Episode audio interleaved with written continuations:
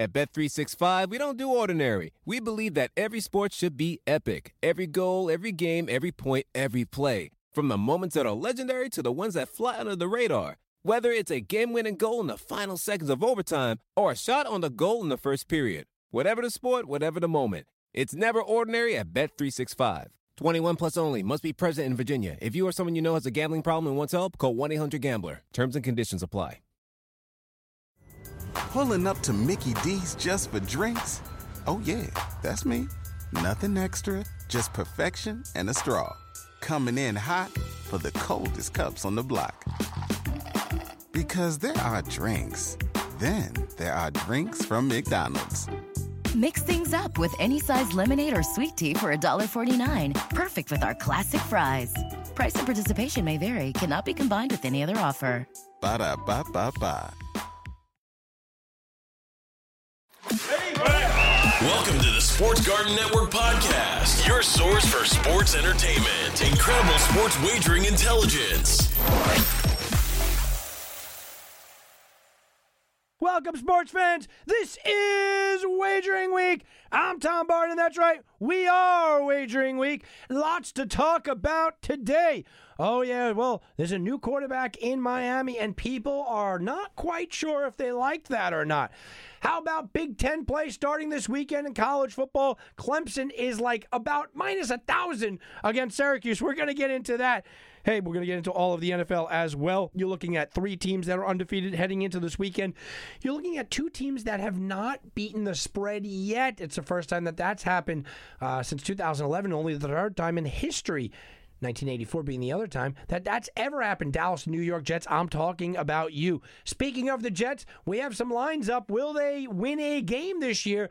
And who will be their coach during their futility? All that plus a little L A Dodgers, Clayton Kershaw talk. We're going to get into it all. I want to hear from you guys. Facebook and Twitter at Sports Garden, G A R T E N, hashtag S G N, eight five five, the number four, G A R T E N, iHeart, iTunes Radio, any of our fine syndicated affiliates. That's where you can check us out. So let's start it off here. I want to talk a little bit about Major League Baseball. I don't want to get overly into the World Series, okay? But I want to talk about a certain Mister Clayton Kershaw. I have defended Clayton Kershaw my entire career.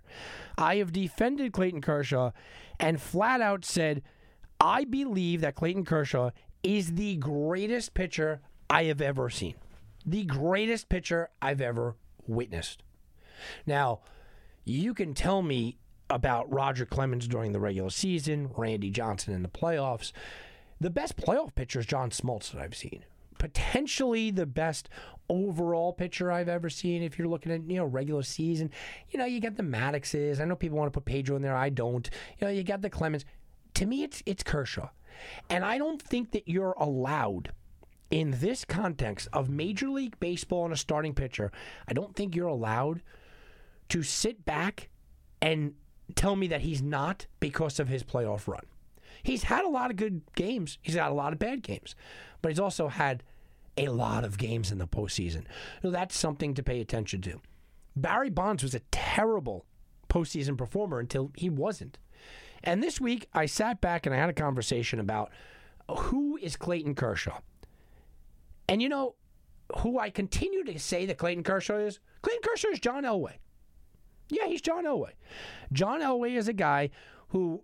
massively talented. I think generally speaking, everybody said, you know, he's one of the top two or three quarterbacks maybe of all time, even when he was playing. But he just could not win. And his teams got absolutely spanked in the Super Bowl. But that narrative went away for John Elway, didn't it? Didn't it all kind of just wash away for John Elway when all of a sudden he won? And it was Terrell Davis's team, but he still won. Now when you talk about John Elway, you look back and you almost forget that he had four losses. In the Super Bowl, you almost forget about that, and you just go, yeah, John Elway, one of the greatest of all time, and, and you just move on. And people will sit back and argue that he is the greatest of all time because he erased it. So I think Clayton Kershaw has the opportunity this year to become John Elway. And yes, it only takes once. It only takes one ring. Even during a Corona era, it only takes one ring because Kershaw is so good outside of that. This is Clayton Kershaw when he w- went out there in game one. By the way, I thought he had a little value. Clayton Kershaw, his average N L C S and World Series lines are over minus one fifty. They are sitting around the minus one seventy spot. That's in the World Series. Okay? This line was a little bit favoritism. I, I, it was a little bit skewed towards Tampa Bay. I actually believe that there was some value there. Clayton Kershaw, that first game that he opened up with, ninth career postseason start, six-plus innings, no more than one earned run and one walk. That's the most in Major League Baseball history. So we could sit back and we talk, talk about all of Clayton Kershaw and what he doesn't do most in postseason history. He's got some of that. His E R A over his Dodger career opened up in two thousand eight, four point two six, three point three six, one, three point one seven, two point eight eight, two point seven nine, two point six zero, two point four eight, two point four three, two point three seven, two point three six, two point three nine, two point four four, two point four three. Ridiculous. Ridiculous how good this guy is. So we know he's got the regular season success. What do you need to put Clayton? I'm asking you. I'm literally asking you guys. What do you need to put him over the top? What does Clayton Kershaw have to do to put him over the top in, into that next stratosphere for you? And when I say the next stratosphere, what I'm saying is the greatest pitcher of all time. Now, I can't speak on the Sandy Koufaxes out there. I can't speak on the Christy Mathewsons, and neither can you. And if you can, call us up, okay? It's that little ring-a-ding thing. I'm sure you don't have a cell phone. Okay, the numbers are just there, okay? The numbers are just there. And you look at Clayton Kershaw, and you say, you know, Clayton Kershaw, he's only thirty-two years old. I took a stab at him this year to win the Cy Young. I don't think I was that far off before the year began. He's a guy that does get injured. He has back problems, but he's still gutting his way through it. So I wanted to give a little credit to Clayton Kershaw. I also wanted to talk, just for a moment here, about the totals in this game. In the World Series, I expected the totals to be lower than normal. And we came out, we're seeing seven and a halves and eights. I expected the totals to come in on the unders, but I didn't expect the unders to be seven and a halves. So I'm going to be honest with you. Opening night game, depending on where you got it, was either three and a half or four for the first five innings. That's a problem. That is a regular game. Now, it went over, okay? And we we, we have that, but you look at game two, it was eight for a little while, went down to seven and a half. The unders usually play really well when you have good starting pitchers, and the unders usually play really well in the World Series. And I was afraid of what this year would be.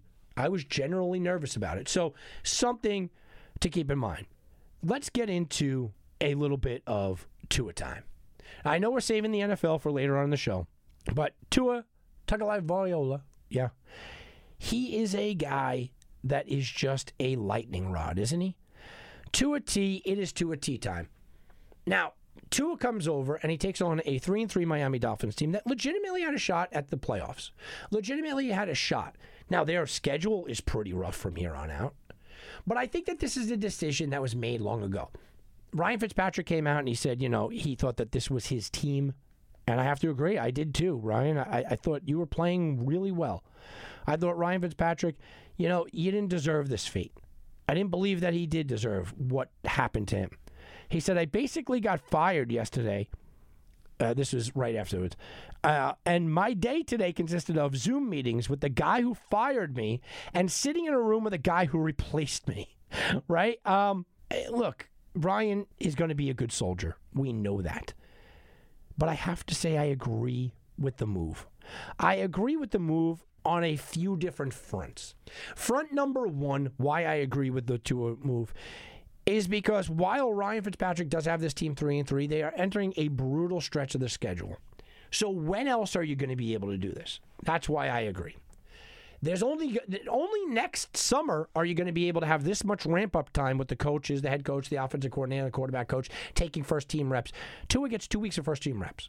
So I agree with it there. Secondly, you can't convince me that this move was not already made in the summer. In the offseason. This was a move that had already been made. You can't convince me otherwise in any way, shape, or form. This was decided long ago. No matter what happens, Ryan, if you're six and oh or if you're oh and six, or happen to be three and three, which we are, we're going to Tua during the bye week. If it wasn't during the bye week, I could understand people's frustration, but it was during the bye week. And Tua is a guy you have got to know what you have. This is a twofold situation. Not only do the Miami Dolphins have a, a top round pick here, they also have the Houston Texans. Houston is sitting there with one win on the season. Houston looks bad. Houston looks bad. Houston looks like they're going to give Miami a top ten pick. You have to know if you're going to get your quarterback. You have to know, you know what? What if Miami has an opportunity to trade two first and go get that number one overall pick for Trevor Lawrence, or go get that number two or three and go get Josh Fields? They have to know what they're looking for. They have to know what their plan is moving forward.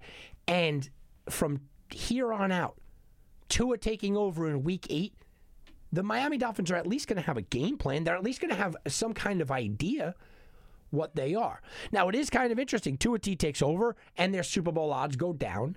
Their division odds barely moved, and Tua T takes over, and people are flabbergasted that he's taking over now, but no one's really going, well, it's the wrong decision. It doesn't feel right because Ryan Fitzpatrick is a likable guy. We love Ryan Fitzpatrick. We love the beard. We love the, the backstory. We love the Harvard. We love you. He's been on twenty-five teams, right? We love the backstory of Ryan Fitzpatrick. We get it. But this is Tua time, or it's not. And they have to figure out if it is or not.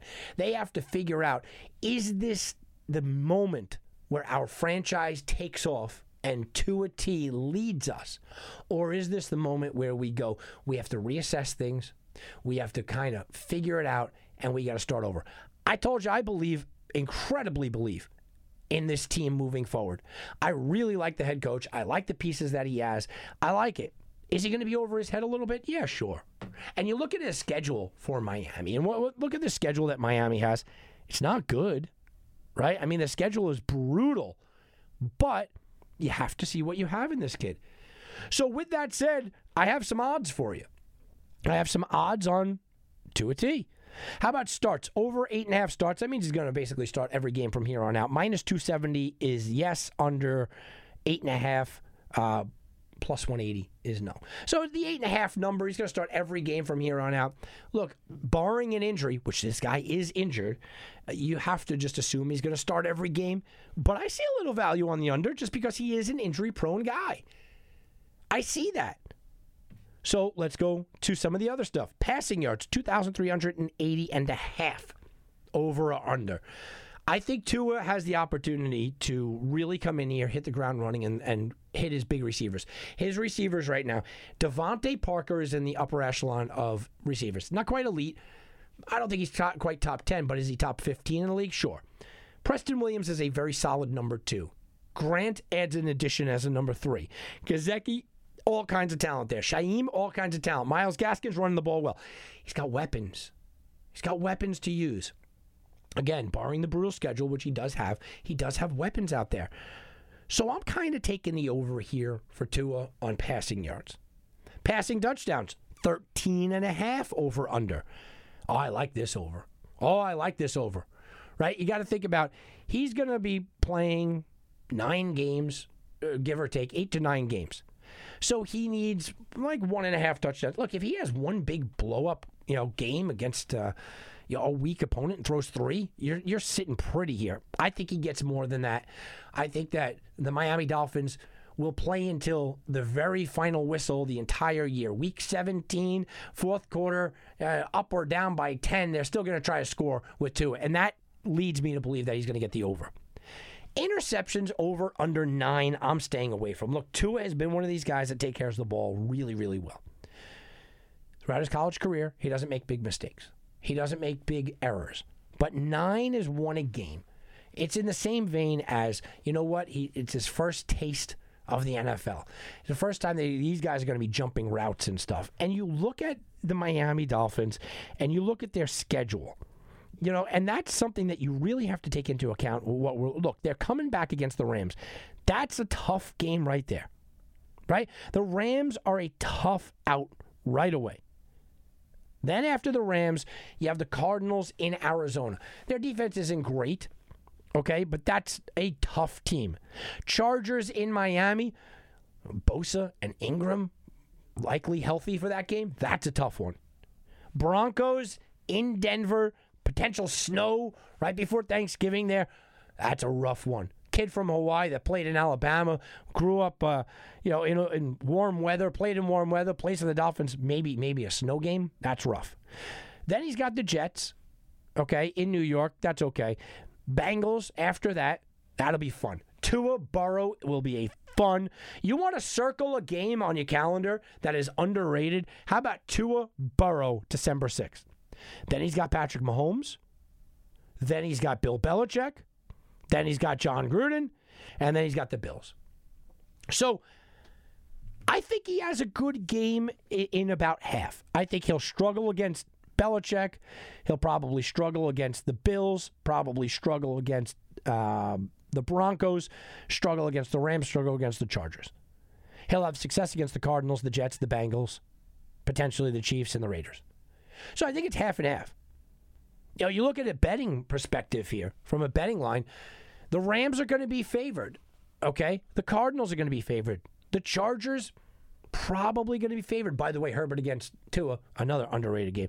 So you're looking at maybe they might be the underdogs in three straight games here. Broncos on the road, probably a slight favorite. The opening line has the Dolphins underdog in all of those games. Now, it's close, but underdog in all those games. Against the Jets, they'll be the favorite. At home against the Bengals, probably the favorite, depending on how good Cincinnati looks from here on out. Chiefs, they're the dogs. Patriots, they're the dogs. Raiders, they're the dogs on the road. Bills, they're the dogs on the road. So while we are talking about what the Dolphins could be, what they might be, what, you know, who knows what they're going to going to go out there and do, you know, they got ten games left. They have ten games left, and they'll be underdogs pretty much in all but two, maybe three. Does that mean that they're going to lose seven games? No, it doesn't mean it, but it means that the odds makers say that they may not do well. Right? They may not do well. For me personally, I don't think they, they beat the Rams, although that's a lot. That's a game that's a lot better on a betting perspective if you get home points with the Dolphins.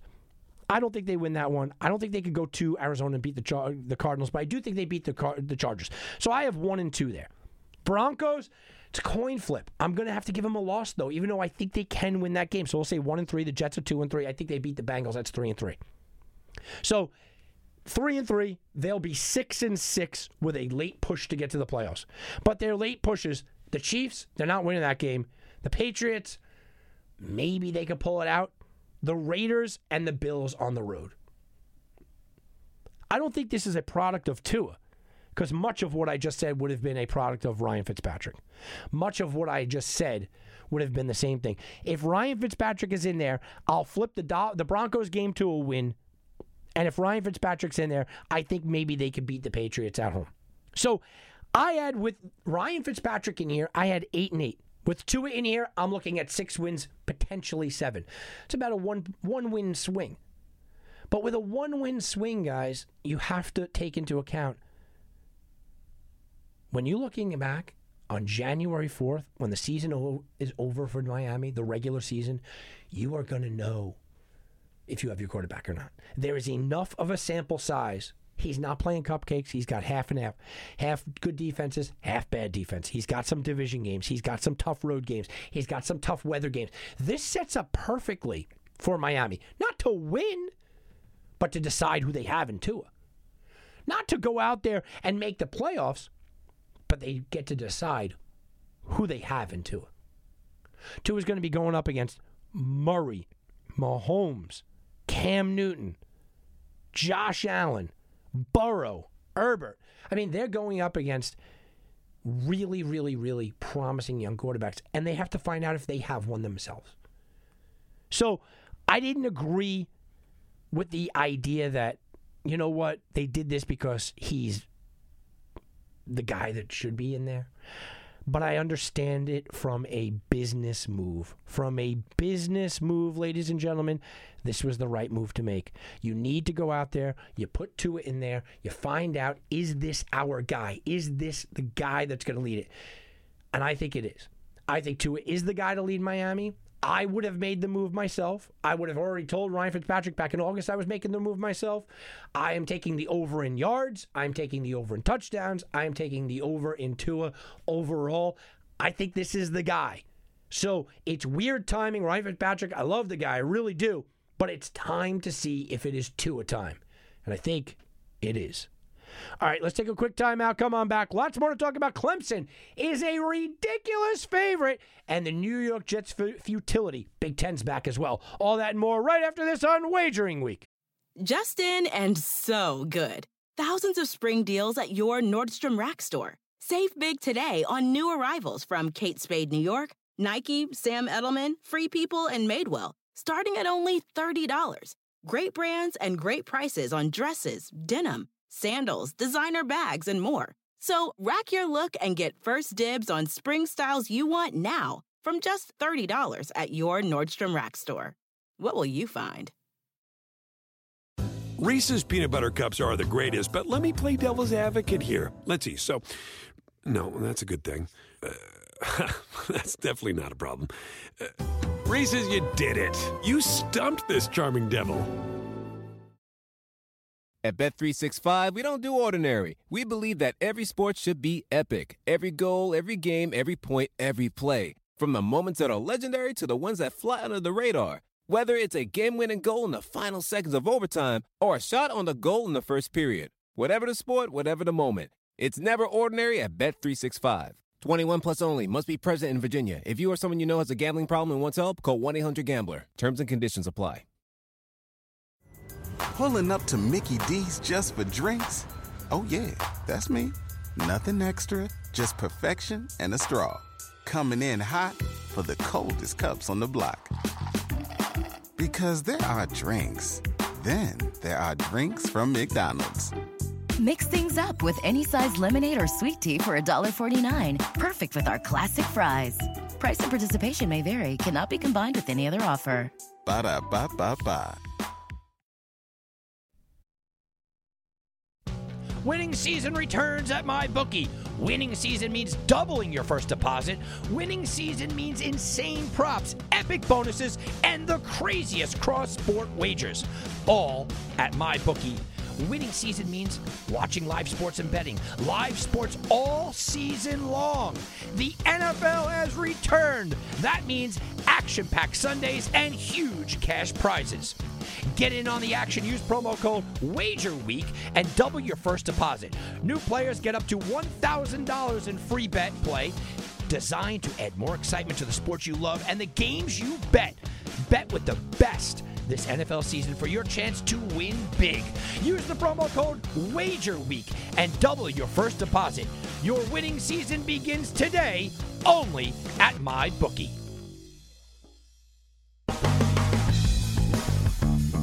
And now back to Wagering Week with Tom Barton. I'll bet you twenty bucks I can get to gambling before the end of the day. No way. I'll give you three to one odds. You're on. What are the odds? What are the odds? All right. Big Ten is back. That is right. The Big Ten is back. So let's do some opening week odds in the Big Ten. Wisconsin, twenty-point favorite over Illinois to start the week. It went all the way down and dipped down to eighteen and a half, bounced back to about nineteen, nineteen and a half.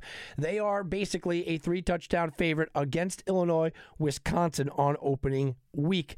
Notre Dame, Pittsburgh is one I want to take a quick peek at as well. Line started at eight, and it jumped all the way up to eleven, only to come back to ten. A lot of people liking Pittsburgh later on in the week. How about Louisville? Nine-point favorite over Florida State. It went down to five, and Florida State is getting massive amount of money. Alabama, Tennessee, that's a three-point, three-touchdown spread, I should say. Uh, Alabama on the road against Tennessee. It's twenty-one pretty much across the board. Let's continue here with some of the big games and the Big Ten. Indiana is catching six now at home against Penn State. Penn State's supposed to be down. They have some injuries. It's still within a touchdown for Indiana at home. That would be a huge win. How about a huge win? You want to talk about a huge win? Money is coming in, and I said it. Hold on. Hold your breath. Money is coming in on Rutgers. That's right. Rutgers is down to only a thirteen-point underdog on the road against Michigan State. Nebraska wanted out of the Big Ten after the whole COVID thing. Well, people not believing in them. Ohio State is a twenty-six-point favorite there. So the Big Ten is opening up. We see, you know, some of these lines that are gotten out there, and you go, yeah, Maryland Northwestern, that's an eleven-point spread there. But The big spread of the weekend, oh, by the way, Michigan, three-point favorite against Minnesota. The big spread of the weekend and the big odds of the weekend, we have to focus on the Clemson Tigers because the Clemson Tigers are playing Syracuse. It is in Death Valley. The line opened up at minus forty-four and a half, and it's up to forty-seven in some spots. People are betting the Clemson Tigers to destroy Syracuse. That is what are the odds. Yeah, let's let's get into this a little bit, guys, because it is the biggest spread in the history of Syracuse football. forty-seven point underdogs. I know how good Clemson is, and I know how good Trevor Lawrence is. This is just an absolutely ridiculous spread. So I wanted to talk for a moment about what big spreads do. Why are they out there? What are they doing, right? Big spreads are there for two reasons. Either one, look, this team is just massively and marketably better than the other team, or sticker shock.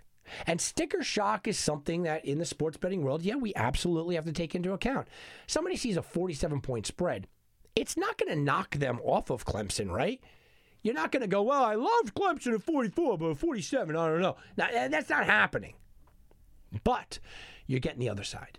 You see a spread like this, they're saying, no one's betting Syracuse. Nobody in the world will ever bet Syracuse. So what do we have to do? What we have to do is we have to go out there and we have to make a ridiculous, massive spread to start getting someone to pay attention to Syracuse. That's why that number's out there, guys. That's why that number is so big. I've bet massive games before, big spreads, big underdogs, and I just don't like it. I don't like it one way or another. I just don't like anything about these big, giant spreads. When you're talking about a spread this large, okay, you have to assume that Clemson almost has to pitch a shutout. Right? I mean, if they score fifty, you're barely covering. So you have to assume Clemson's going to pitch a shutout. By the way, uh, how ridiculous in the, the how ridiculous can you get you online sports books? Okay, FanDuel Sportsbook is offering a money line on Clemson and Syracuse. Anybody feel lucky out there, Gary? You feel lucky? I got I got my lock of the century. I got. I my, am. I am. Let's go. Tell me. Tell me. I don't say the word lock on the show. I hate the word lock. I got it. I'm taking money line Clemson. So you have to bet a thousand dollars to win a dollar. Are you are you feeling lucky? You feeling wow. good? Wow! You got to bet a thousand dollars to win a dollar. It's the only sportsbook that I found out for moneyline. I don't like to say the word lock because it jinxed me, but I think I could say the word lock. I'll take it as long as there's no mush. I'll take it. Clemson moneyline. How ridiculous is this? So FanDuel is offering that. Uh, I don't know. I, I I really I want to talk to to somebody from FanDuel and say how many people bet it. Clemson is a minus one hundred thousand favorite. I've never seen something so ridiculous. So I wanted to talk about that. Let, let's get into the Big Ten play a little bit. Um, I know people early on in the season, they're a little gun-shy. People usually are very gun-shy about what happens in week one. And I, I understand the hesitation. I really do. The hesitation is sitting there and you go, I'm not sure. Michigan, Minnesota makes some sense. Minnesota's supposed to be better this year. I get it. Maybe this is the year that Michigan falls off. It's a road game. All right. I understand the hesitation there. You get into some other games like Boise State, sixteen point favorite, sixteen and a half. Then it was seventeen and went back to sixteen and a half. Well, you know what? It's week one. I'm not really sure. But there's two Big Ten games that kind of jump off the sheet for me. Jump off the sheet because people out there, you, you don't realize exactly who these teams are. And I'm talking about Rutgers. Yeah, Rutgers. Look, Rutgers brings in a new coach, and we know he's he's had success there, okay? Uh, he's been a guy that has brought the program along. People back him up. People get uh, to enjoy what he's doing there. Well, Rutgers, who gets spanked, and I don't think they've ever won a Big Ten game. I mean, that's literally where it is. They, they just get crushed all over the place. They're on completely the other side of the country. They're following their own protocols. Nobody talks to Rutgers. It, it's absolutely ridiculous. But Rutgers is getting some money coming in. And I have to applaud the public here. Not that I love Rutgers, or I, I and I won't put a dollar on them, okay? Even the dollar that I win with Clemson. I'm not going to put it on Rutgers here. But I like that the public sees it's not just Rutgers. It's a new coach. It's a new culture. It's it's a lot of new stuff. They're going to East Lansing, which is a rough situation. I think Michigan State is better than what people are talking about this year. That's why I won't lay off of it. But I do like to see some money coming in on Rutgers. It shows me that the public is very intelligent in this spot. And then you have Wisconsin against Illinois. Look, Wisconsin is in a revenge game. And the one thing about Wisconsin that we could say is that this team doesn't go through lulls, right? They move coaches, they move players, they move running backs, they move offensive linemen. And Wisconsin looks like Wisconsin forever. Wisconsin looks like Wisconsin back in the fifties. Wisconsin looks like Wisconsin forever. I mean forever. Right? Huge, giant offensive linemen, push you around, maul you, run the ball really well with a talented running back, uh, whether it be Melvin Gordon or Jonathan Taylor, doesn't matter. Just, they're just going to produce.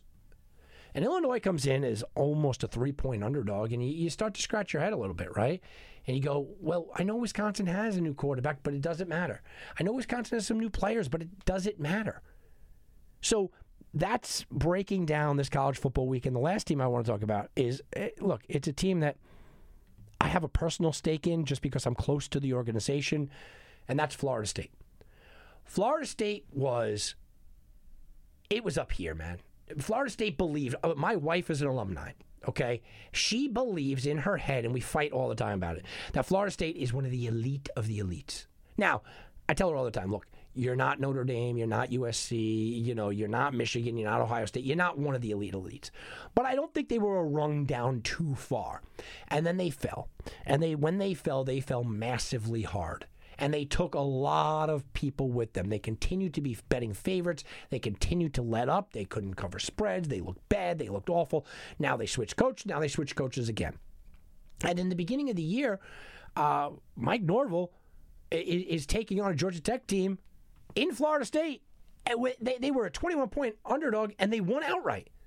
And people said, that's it, fire them up. And all I kept saying is, you got to give a new coach some time. I said it about Scott Frost in Nebraska, and I'm saying it here about Norvell.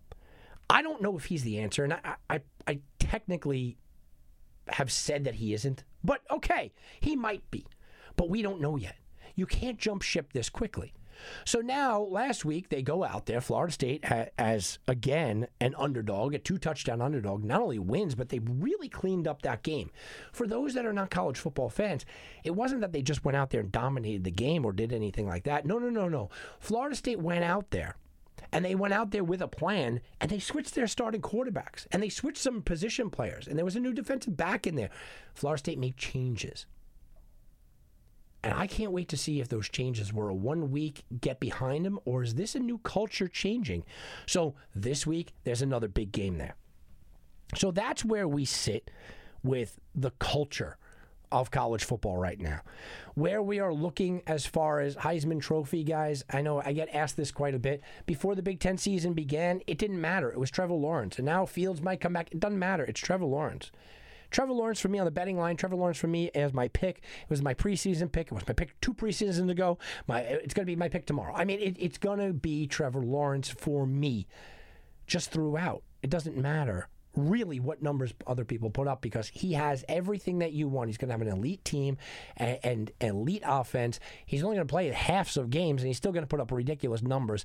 I think Trevor Lawrence, this is his to lose, and nothing that Josh Fields can do can take over. Nothing he can do on the field can go out there and take over. And I think there are going to be people out there that hold this against the Big Ten a little bit, that hold them sitting out for the year, you know, hold it against them slightly. And I don't, look, I can't tell you that I blame them. I can't tell you that I do. I don't think the Big Ten, with their truncated schedule, uh, getting another month and a half to prepare or almost two months to prepare, I don't think that they should be in the Final Four. I don't think they should be allowed in the conversation. I think they will be, but I don't think they should be.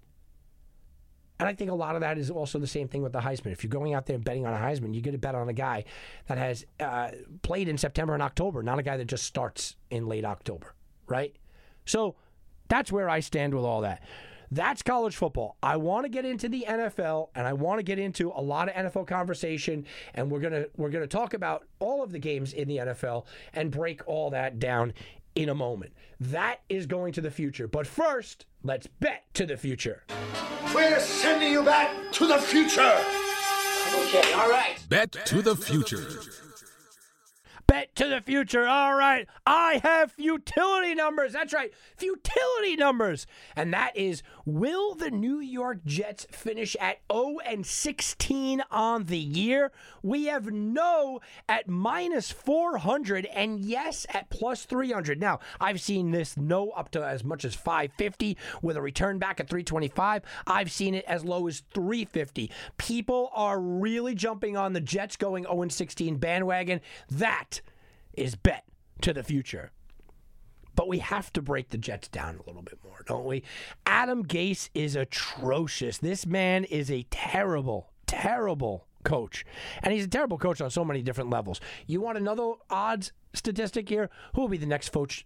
Head coach to be fired? Adam Gase minus one seventy-five, Doug Marrone plus two twenty-five, Patricia five fifty, Lynn seven hundred, and Zimmer seven hundred.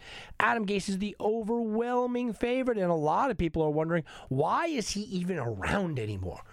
Le'Veon Bell gets released. Andy Reid takes a shot at Adam Gase, but he took a shot at Adam Gase in the most Andy Reid way, right? Andy Reid said, oh, we just kind of, we don't throw away good players. That's why we want to Le'Veon Bell. After Adam Gase basically said he's just not a good player. Uh, he's he's atrocious. So I wanted to break down the, the oh and sixteen because you're getting more than three to one odds on the yes, they will go oh and sixteen. And I said it before the year. I thought they were going to have a bad year. And I've said it all along. I think this team has a legitimate shot to go oh and sixteen. oh and sixteen, hey, that means Gase will be fired. And that also probably means Trevor Lawrence is there.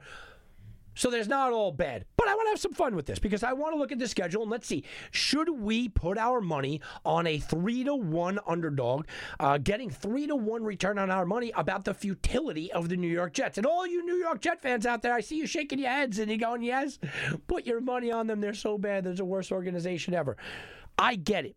But let's see if we could find ourselves a win, right? So this week, you have the Buffalo Bills coming in. The Buffalo Bills opened up at minus ten. It's up to thirteen, thirteen and a half, or fourteen. It's basically a double-digit underdog against an angry Buffalo team who's lost two games in a row. Double-digit road favorites cover it at almost a ninety percent clip over the last twenty games. Double-digit favorites in the spot uh, on the road just are money. And the Buffalo Bills, they're sending the Jets to a loss. Okay, now this isn't as as solid as Clemson. You want a good parlay? There you go, Clemson and Buffalo. But if you, you know, what, one thousand dollars going to win four bucks? But Buffalo is probably going to win this game. Next week, I have the advanced lines for Week eight. And the advanced line for Week eight has Kansas City at a twenty-one and a half or twenty-two point favorite against the Jets. twenty-one and a half or twenty-two point favorite in the N F L. So let's just say that the New York Jets, yeah, things are not getting a lot better for you. You'll be oh and eight.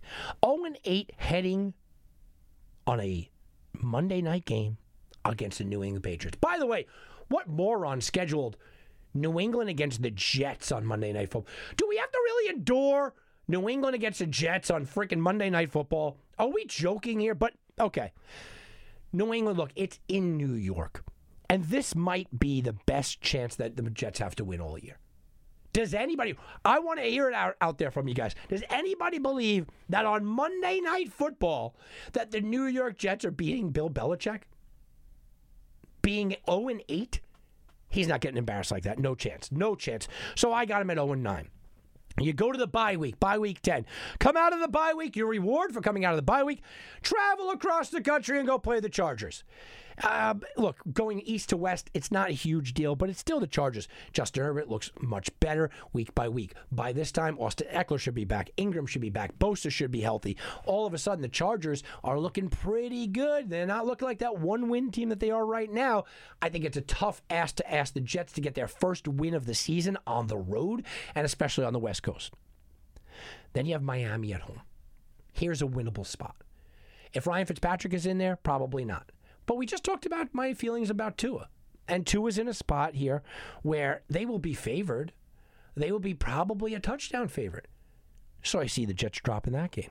The Vegas Raiders go from West Coast to East Coast playing an early game, but Vegas is a much improved team. I cannot give the Jets a win here.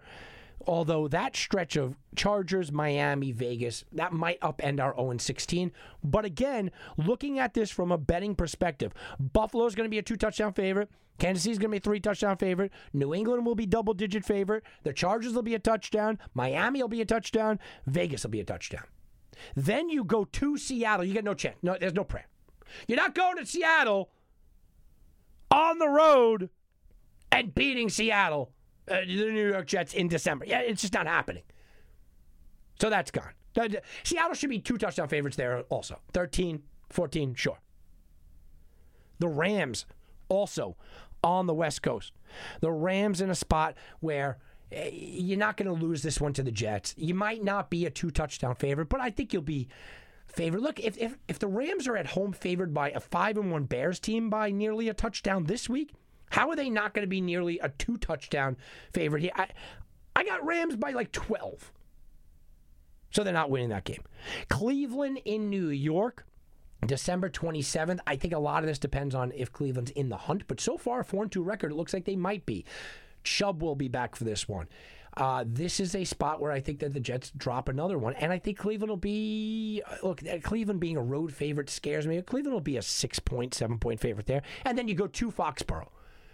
Week seventeen. Maybe New England has nothing to play for, but it doesn't look like one of those years where anyone's getting rested. It doesn't look like that. It looks like New England will be looking to win this game. So there are some spots here. Chargers, Miami, Vegas, Cleveland would be the four spots, unless Week seventeen turns out where, where Belichick doesn't care. So you got four spots. In each one of these spots, I'm looking at the situation. I'm saying they're going to be underdogs by at least a touchdown. To me, their best shot, Miami, Vegas, and Cleveland at home. I don't think they win their game on the road. So you're down to three games. And when we're talking about a three to one return, you're down to three games. So should we put our money on the New York Jets? Should we put our money on the New York Jets to go oh and sixteen? Well, I'm going to tell you that we should. Because you're getting three twenty-five, three fifty back, whatever. The odds are only going to go down. Once they lose to Buffalo, then they lose to Kansas City, then they lose to New England, and they go into the bye week. Every week, their odds are going to go down, and it's going to you're going to start seeing two to one. We're going to have this conversation again. I don't feel comfortable and fully confident that they could turn around and they could win some of these games, but here's how you hedge. If you have three to one for them to win, and you have that inkling and that feeling that maybe they're going to win against Miami or Vegas, they're going to be a touchdown or more underdog anyway. Take them on the money line, take them plus the five hundred, and clean up there. So my feeling is it's very difficult to go oh and sixteen in the N F L. I see a couple of reasons why the New York Jets probably will win like one game this year. But I think that you could go into those last two games against Cleveland and New England, hedge your bet plus the three fifty. You have plus three fifty one way. You take the New York Jets to win it, plus like four hundred on the other way, and you're cleaning up. That's how to properly hedge a bet. All right, real quick, let's go through the N F L slate of games here. Uh, I want to go rapid fire and kind of, kind of just concentrate on the big games, okay? Cleveland, Cincinnati, I said it. Look, I'm still skeptical, skeptical about uh, laying any points, any points on the road by Cleveland. And this is on the road in division. Cincinnati has covered five of the last seven trips against them, even though they didn't win. Look, they already played this year. They lost by five, five and a half point spread. Burrow came back at the end of the game. I could see something similar happen, but you got to lean Cleveland or nothing here. Dallas is a mess. Dallas is the fourth highest scoring team in the history on defensive side, on the history of the league right now. They can't get out of their own way, but I don't know if Washington can, can capitalize. I think Andy Dalton has it coming out a little bit. He's much better than what we watched on Monday night. Yeah, it's down to a pick-em. It's just hard to go with Dallas right now. Ezekiel Elliott has got to step up. This has got to be the Ezekiel Elliott show and the Ezekiel Elliott game. But Washington, look, they're number two in a lot of defensive categories, and they're number in the top five or six in most defensive categories. So it's going to be tough sledding there. Detroit, Atlanta, uh, Ryan and Stafford should just absolutely sling it all day long. I like both weapons for both teams. I think Galladay has a big day. I think Julio Jones has a big day. Carolina, well, here's a spot. Teddy Bridgewater as an underdog. Best best N F L quarterback in the history of the N F L. As an underdog, he's catching seven and a half. New Orleans is rested. They're well coached. It's a tough spot for Carolina, who doesn't do well. They're one and five in the last six against New Orleans on the road in this spot. They don't do well there, but that hook, that hook has me thinking. Buffalo against the Jets. Look, I touched on it. This is Buffalo or nothing. I like Buffalo. When I grabbed them at ten and a half and I bought the half a point, I, I grabbed Buffalo minus the ten. They already beat the Jets by ten this year. And it was a sloppy game for Buffalo, who got inside the red zone eight times, but they were only con- able to convert a certain number of times. I think they're going to have their way with the New York Jets. Green Bay, Houston, fireworks galore. Deshaun Watson is just absolutely underappreciated, and he should have a field day here. If Cooks comes back the way that I've seen Cooks play, he adds that other dimension. You want to talk about Will Fuller getting hurt all the time. Well, when he's in there, he's one of the top wide receivers in the league. Green Bay would be better off just running the ball all day here. But I don't know if Aaron Rodgers' ego, after getting humiliated on national T V by Tom Brady, is going to allow them to hand it off. Green Bay should win. They're laying three and a half. I'm skeptical. I'm, I'm leaning here to Green Bay. But uh, this one makes me a little nervous. How about Murray against Wilson? Murray against Wilson. Murray's at home catching three and a half after a really impressive Monday night performance. The one thing that we always say in sports betting and in sports itself, especially the N F L, don't always believe the last game you saw. The Arizona Cardinals had a ridiculously good game on Monday night in front of everybody. Seattle, Seattle's on a bye week. Seattle's took the time off. Arizona still doesn't have Chandler Jones. Oh, by the way. Seattle is in a spot here where they had a bye week to sit down with their team and say, we are going to get this defense right. We're going to take two weeks and we're going to get the defense right. People that were a little bit banged up, Carson and Jamal Adams, get right, get healthy, and come out here and play. It's hard for me to not jump on Russell Wilson here. San Francisco, New England, things that don't happen for five hundred. Alex, sure, things that don't happen. Bill Belichick does not lose three games in a row at all, ever. It's been about twenty years since that's happened. Happened. Bill Belichick does not lose home games back-to-back weeks. It's been since two thousand three since that's happened. Bill Belichick rarely loses to coaches that he has coached against and really had a lot of success against. Uh, that happens here. Bill Belichick hardly ever loses against teams that are missing their best players because of injury. Raheem Mostert. Bill Belichick hardly ever loses at home. Bill Belichick hardly ever loses. Just say it, right? And now he's only a two-point favorite, down from five, down to two. You remember last week, let's let's understand what happened in that game last week. The Denver Broncos kicked a ton of field goals, okay? It was field goal, field goal, field goal. I would say the New England defense did their job. The offense just did not come to play. But there's some reasons behind that. Cam Newton missed an entire week because of COVID, was not allowed to practice with the team. And you could tell me, Belichick, you know, you know, Belichick had him virtually practicing, you know, in his pajamas in his room somewhere. I, that's fine, but he's not out there on, he's not on the field. Then he gets cleared for COVID, and he's only got a couple of days to ramp up his practice schedule. That hurt him. Now he's fully healthy, fully fine. He's back. He's going to get a full practice in. I find New England almost impossible in this spot to not jump all over. San Fran is banged up, and San Fran may have impressed on Sunday night, but it was a division game and it was at home. This is on the road. This is a tough spot. I just don't believe that Bill Belichick is all of a sudden going to have things that did not happen to him in seventeen plus years. All of a sudden, it's all going to happen on Sunday. seventeen plus years of doing the same exact thing. By the way, the last time New England was this far into the season, under five hundred, yeah, it was when Tom Brady took over for Drew Bledsoe way back in two thousand one. Bledsoe, they were oh and two. Bledsoe-led team was oh and two. Brady won the first game, and he lost the last, uh, the next one. And all of a sudden, it's the same situation starting in. I think Cam gets the ship right. I think you could run on San Francisco, so I do kind of like New England here.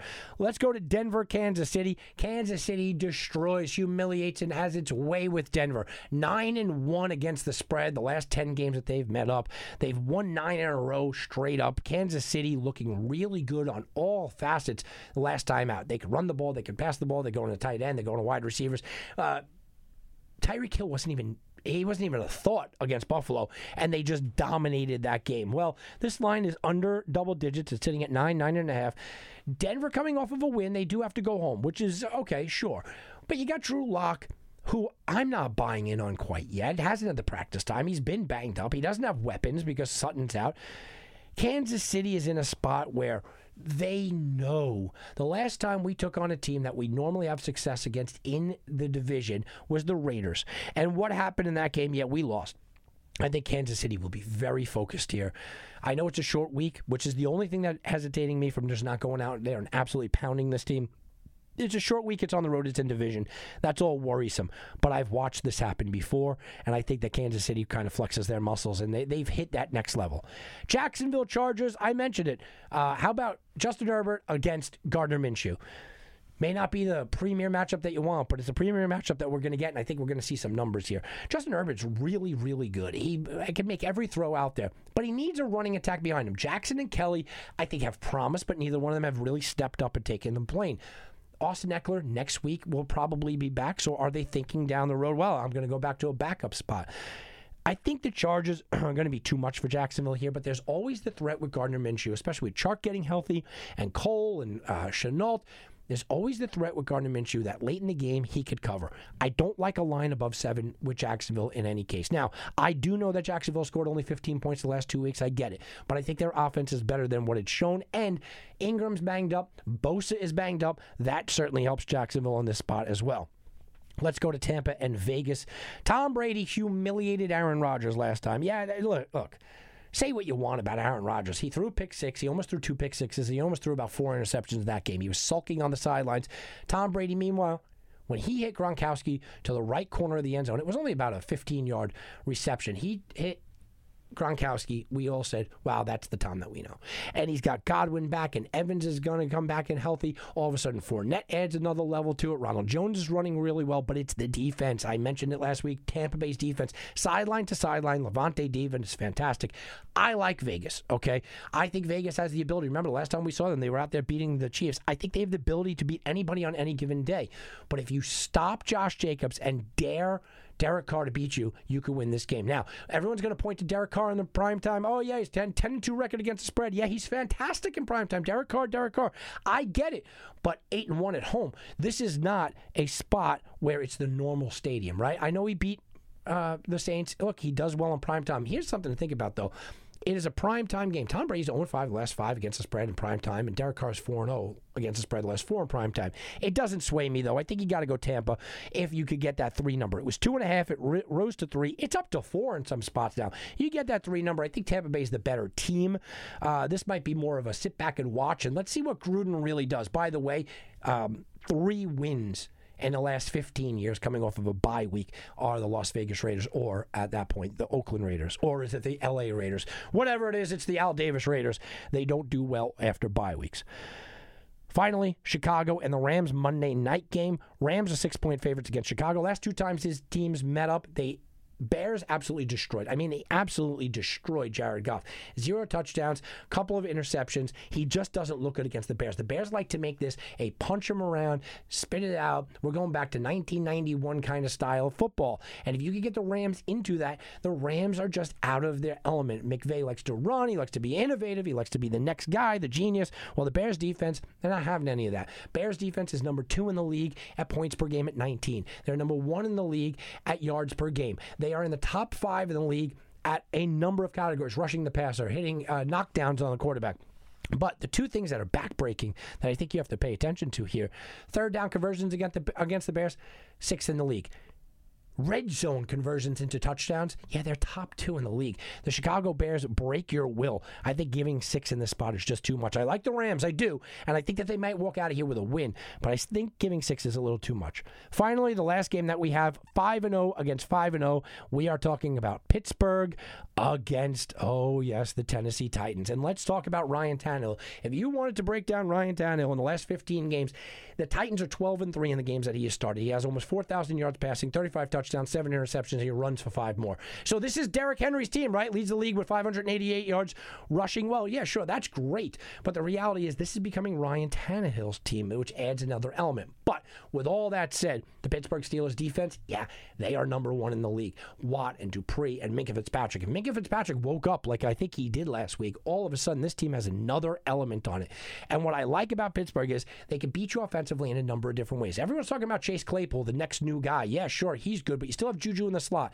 You still have Deontay Johnson. And the combination of McFarland and Snell backing up James Conner, who's running the ball fantastically, is something that teams just can't stop. We look at Tennessee and we go, Vrabel's a really good coach, and they want to run the ball, and they want to establish the run, and they want to play good defense. That's their recipe for success. Sure, they've been able to run the ball. They've been offensively pretty good. They have not been able to stop anyone. The Tennessee's defense, this is a bad defense this year, guys. So forget about the, well, our identity is smash mouth defense. No, it's not, because you don't play defense. Something to keep in mind here. Devin Bush for the Pittsburgh Steelers, middle linebacker, out. He is out of this game. And Taylor Lewan, the star offensive lineman for Tennessee, is out of this game. I think that might be the difference maker there. This line is basically a pick 'em. Pittsburgh was favored by one, then it went back to Tennessee by one. It's who do you think is going to win? I lean Pittsburgh. I gave you guys Pittsburgh as my best bet last week, Pittsburgh as my best bet the week before that. Before the preseason, I told you Pittsburgh to make the playoffs, plus one oh five, biggest bet I made all year. Sure, I like Pittsburgh, but I am banking on Taylor Lewan's injury to really be a massive hole here. We're going to wait, and we're going to see just how impactful that is. So that's it, guys. That is a just tremendous week ahead of us. I cannot wait to get involved here. When we get back next week, we're going to have at least one more undefeated team gone. Don't mention a tie. Don't mention a tie. We're going to have at least one more undefeated team off of the register. We might be down to just one. And let's see if Dallas or the Jets could get off the schneid. oh and six against the spread. Yeah, they are setting historic betting marks. I'm Tom Barton for Wagering Week. We'll be back, and you can bet on that. This has been a presentation of the Sports Garden Network. To be part of the show, call one eight five five four garden. That's one eight five five four four two seven three eight six. Connect with us on Facebook and Twitter at Sports Garden. That's G A R T E N. Get all your credible sports intelligence twenty-four hours a day by visiting us at sports garden dot com.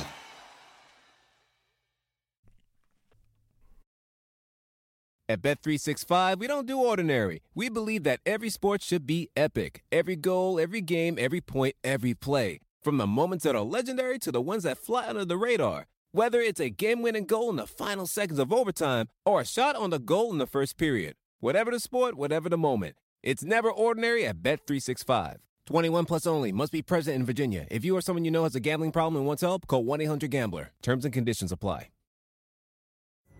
Pulling up to Mickey D's just for drinks?